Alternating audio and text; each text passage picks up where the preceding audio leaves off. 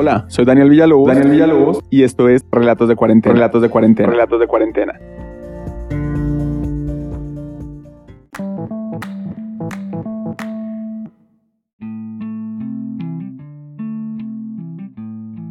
Aquí hay muchas cosas que uno desconoce.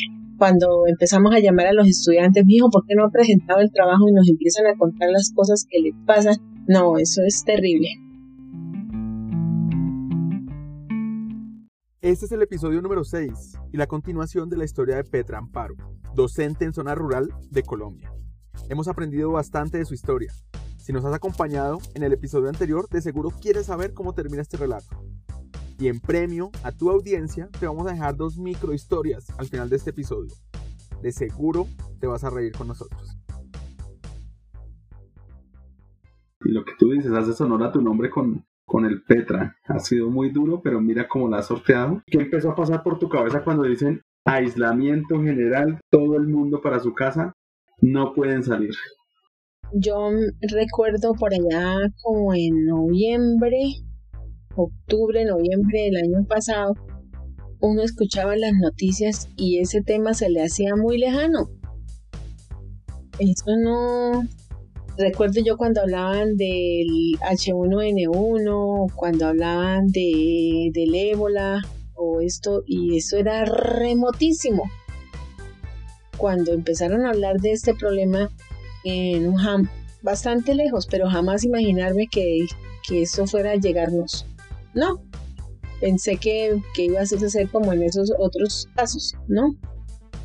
Que iba andar por el mundo, pero tampoco que no fuera a llegar tan, tan de frente y que nos fuéramos, que toda la humanidad se fuera a ver involucrada en esta situación. Entonces, pues, a ver, le cuento, un día normal mío era levantarme muy temprano, yo siempre me he levantado muy temprano, yo a las 4 de la mañana ya estoy dándole botes a la cama porque ya me fastidia. Entonces me, levantaba muy temprano a arreglarme, y a las 6 de la mañana salía para mi trabajo. Por lo general de para en el transcurso del, de la salida de mi trabajo me llevaba a mi nieto, lo dejaba en su colegio y pasaba yo para el mío. Pues allá estaba en el colegio desde las 6, en la normal, desde las seis y media hasta la una de la tarde. Y a la una pues llegaba a la casa a alimentarnos, a descansar tal vez algo y entonces voy a, la música un ratico, a ensayar una misa, porque me encantaba mm, ir a tocar la misa del día domingo aquí en mi pueblo. Entonces durante la semana la preparaba y si había que salir por la tarde a hacer alguna diligencia, pues salía a hacer la diligencia. Y otra vez en la casa con mis nietos haciendo las tareas, íbamos a dar una vueltica, nos íbamos a caminar por el aeropuerto, bueno, tantísimas cosas que hacíamos o sencillamente nos estábamos en la casa pero pero no teníamos la presión de que de que no saliéramos. No, era una libertad plena. Fin de semana venirnos para Miranda, aquí a la finca de mis papás o a la casa de allí del pueblo donde mi hijo y entonces estábamos felices todos, inventemos hacer unos panes, inventemos hacer un almuerzo, inventemos salir al campo, o irnos a clima caliente a un piscinazo, o bueno, tantas cosas que puede uno, como aquí está uno en el campo. ahora sale uno, yo sí tengo que ir a Málaga hoy y, y, estoy como con el afán, con la angustia, ya no quiero estar en la calle y me, y me molesta ir, a, ir y encontrarme tanta gente por la calle. ¿Cuántos meses? Marzo, abril, mayo, junio, julio, cinco meses ya en cinco meses empieza uno a acostumbrarse ya a estarse en la casa. Yo soy fuerte y positiva y, y pienso que vamos a salir y no, no, no de fallecer, pero, por ejemplo, eh, saber que está en Bogotá y que le ha tocado tantas veces eh, solita ahí, también guerreársela ya. Entonces, eh, eso me, me, preocupa, me preocupa mucho, pero yo sé que esa China también es así como este corte. Va a dar su batalla hasta el final. Esa China de la que habla la señora Petra es su hija la mayor. Ella es ingeniera y vive en Bogotá. a diferencia de sus otros dos hijos que viven junto con ella en Miranda. Y nos gusta recalcar que todos son profesionales. El esfuerzo y el sacrificio de ella no ha sido en vano, y se ve reflejado en ello. Aquí es un poco complicado meterle a la gente que venga, no me visite, no venga, no nos visitemos. Nomás acá entre nosotros, aquí viven tres, dos hermanos más, unos sobrinos, mi hijo, entonces es, eso es, es un, y es el pueblito, entonces es muy difícil, muy difícil que nos, que nos aislemos. Mm, cuando llegó, cuando se supo que hubo el primer caso en Málaga, porque acá en Miranda todavía no, ese día no dormí.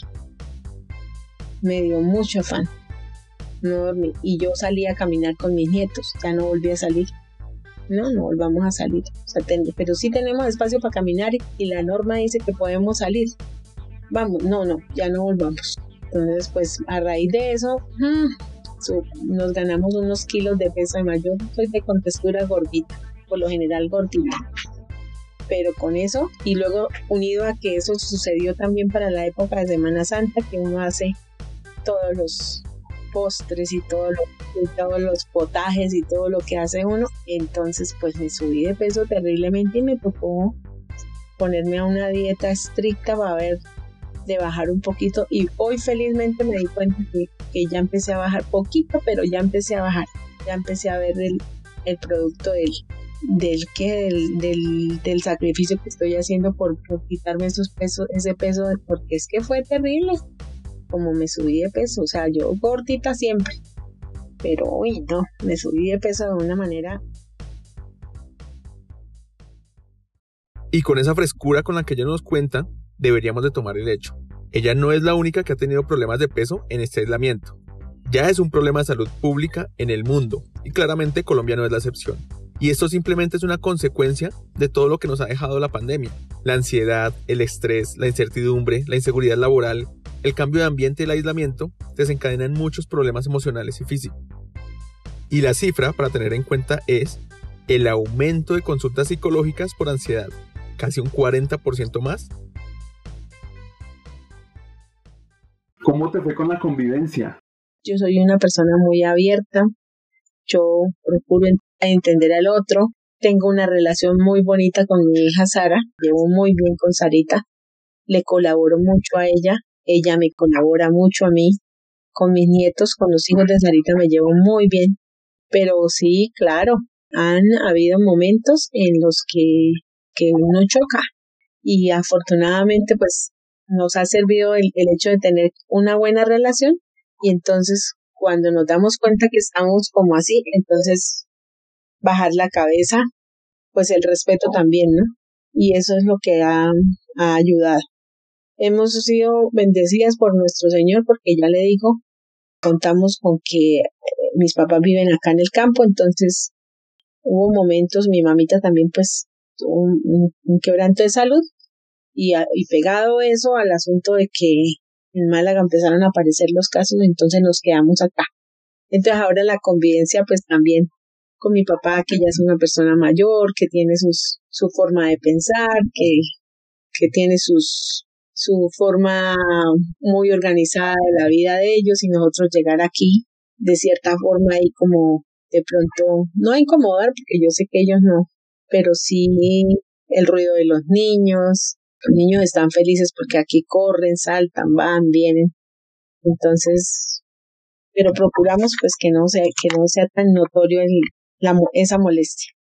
Pero la convivencia, pues cuando mientras estuvimos en Málaga, habían sus, sus encontrones, sus cositas, pero rápido se solucionaban y era más difícil por lo que un apartamento es más pequeño, ¿no?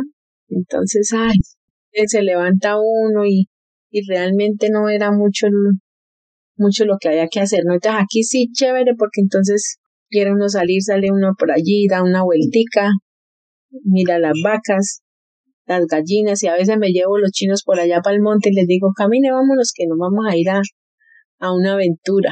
Y voy y los meto por allá por esos cafetales. Y bueno, hacemos cosas diferentes. Señora Petra, ¿en la situación económica le fue mal? Por el contrario, yo me di cuenta de amigos que la estaban pasando mal y procuré ayudar.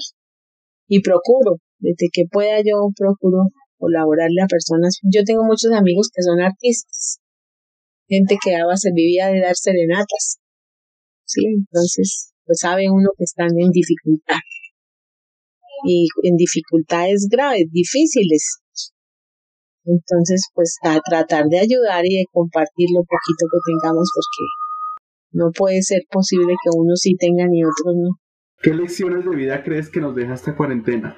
Eh, para ti, para tu familia, para la gente de San José de Miranda.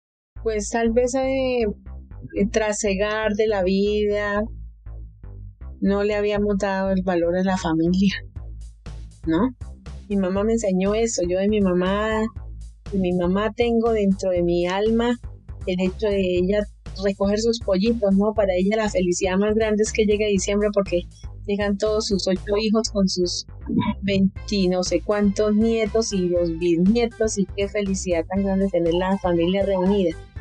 Pronto que el trabajo, de pronto que, eh, bueno, tantas cosas que lo, que lo distraían a uno diariamente que se le olvidaba a uno ese mm, acercamiento con, con los hijos, ¿no?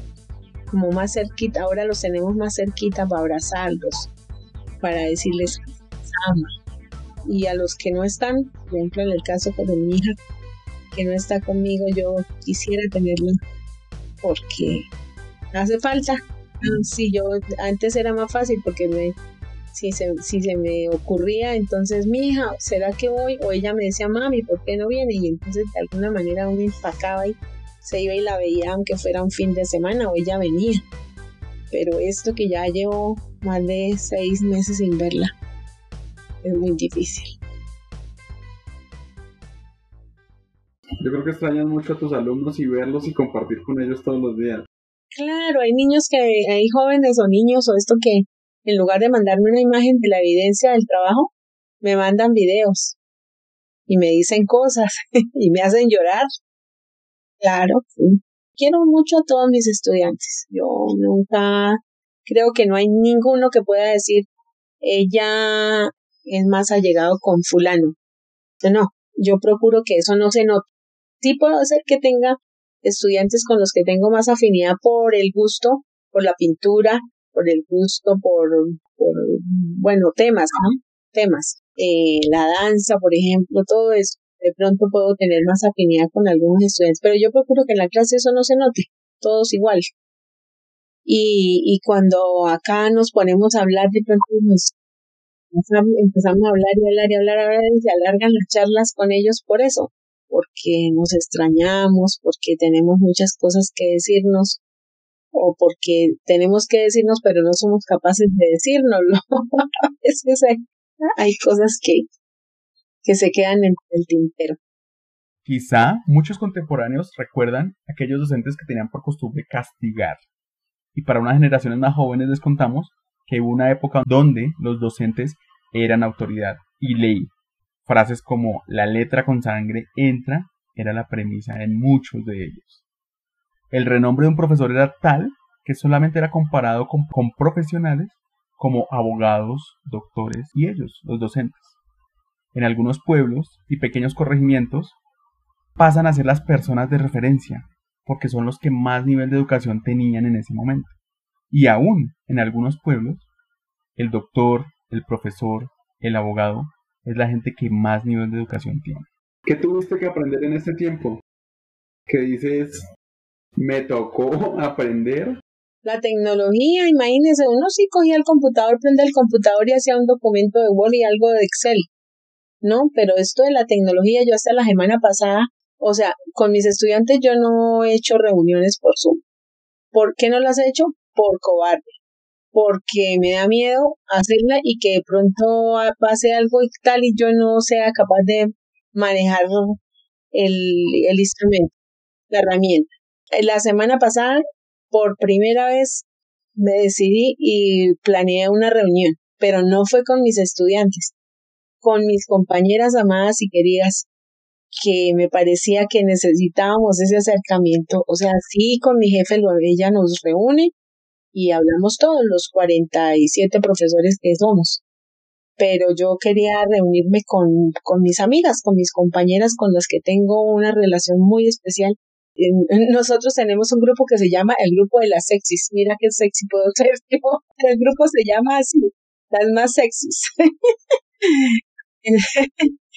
Somos cinco profesoras que nos queremos mucho y, y, y la mayor de las, de todas, eh, años la semana pasada. Entonces, ella conmigo es muy especial. Nosotras las dos somos las mayores.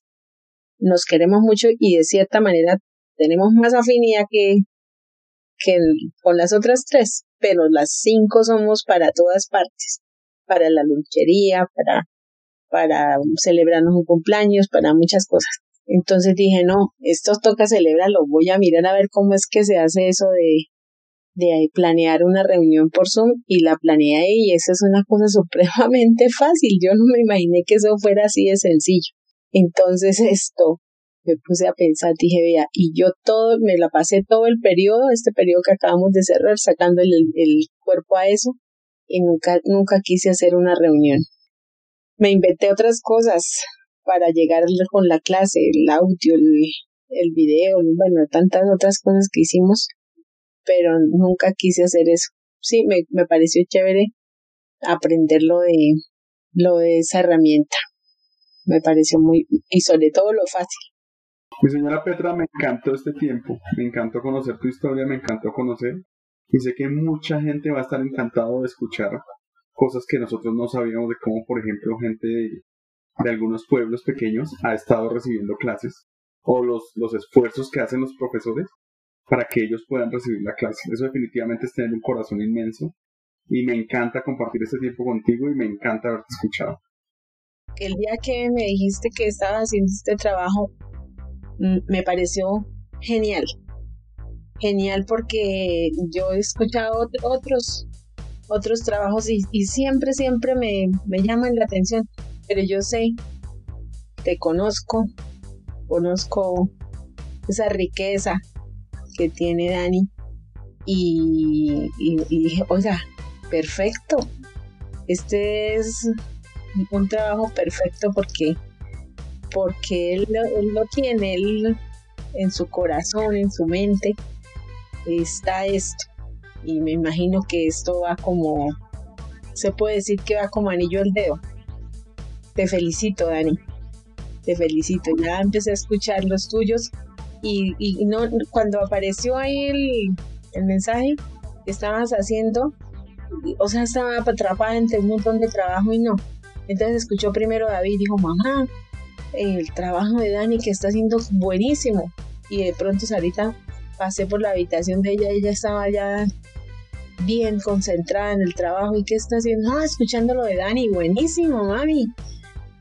Y entonces, pues sí, ahí sí ya me llevé el teléfono para la habitación y una buena hora para escucharlo era esa, de acostarme a dormir y empecé a escuchar y sí, muy interesante. Me encanta que hagas parte de esto y, y la idea es trascender y seguir impactando vidas como tú lo estás haciendo. Y muchísimas gracias, señor Amparo. Si tú nos acompañaste hasta el final de este relato, tenemos un regalo especial para ti te vamos a obsequiar un bonus track. Este bonus track son dos historias de las mil historias que ha tenido la vida de Petra Amparo. Esperemos que las disfruten y se rían tanto como nosotros nos hemos reído y entiendan la importancia de un docente rural en Colombia. De seguro vendrán más relatos con docentes y hasta libros de relatos de nuestros docentes colombianos. Cuando fui docente en el campo rural, tuve que vivir unas experiencias de ser partera, por ejemplo. En el carro en el que me transportaba nació una bebé y me tocó recibirla a mí. La señora se subió al carro y nunca dijo que venía en trabajo de parto.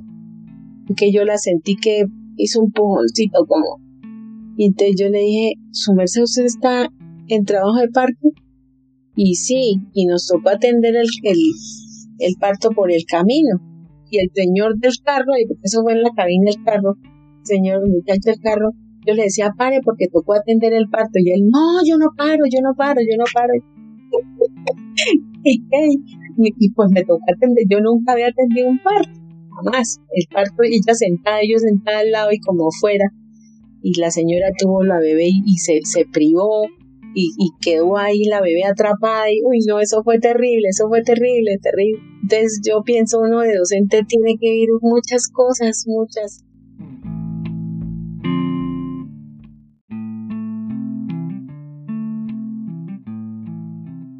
Yo en la vida nunca, yo le tuve miedo a los muertos toda la vida.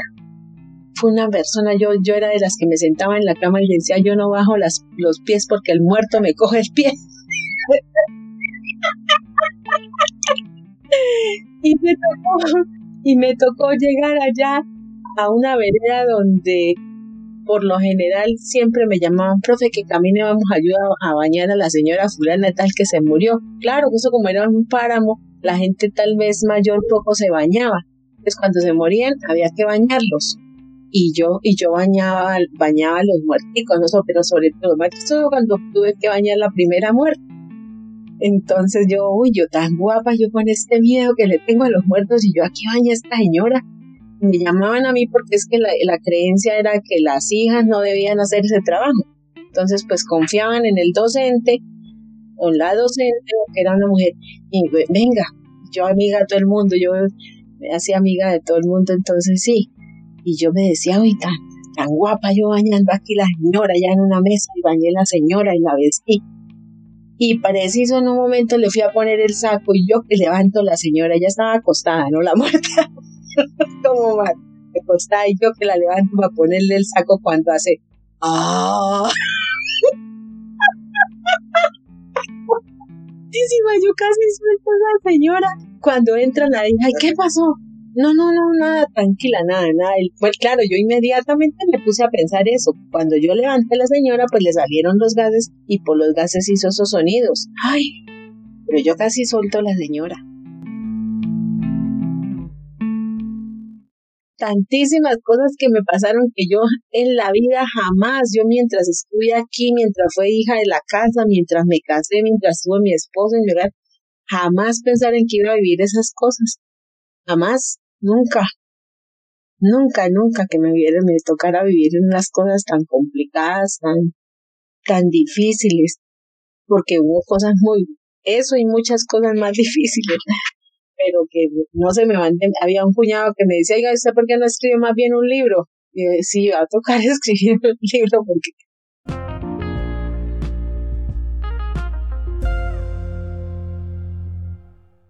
Estoy más que convencido que no vas a volver a ver a un docente igual.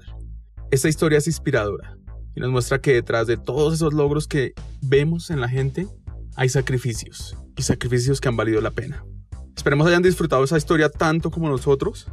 No olviden compartirla. Esto es Relatos de Cuarentena.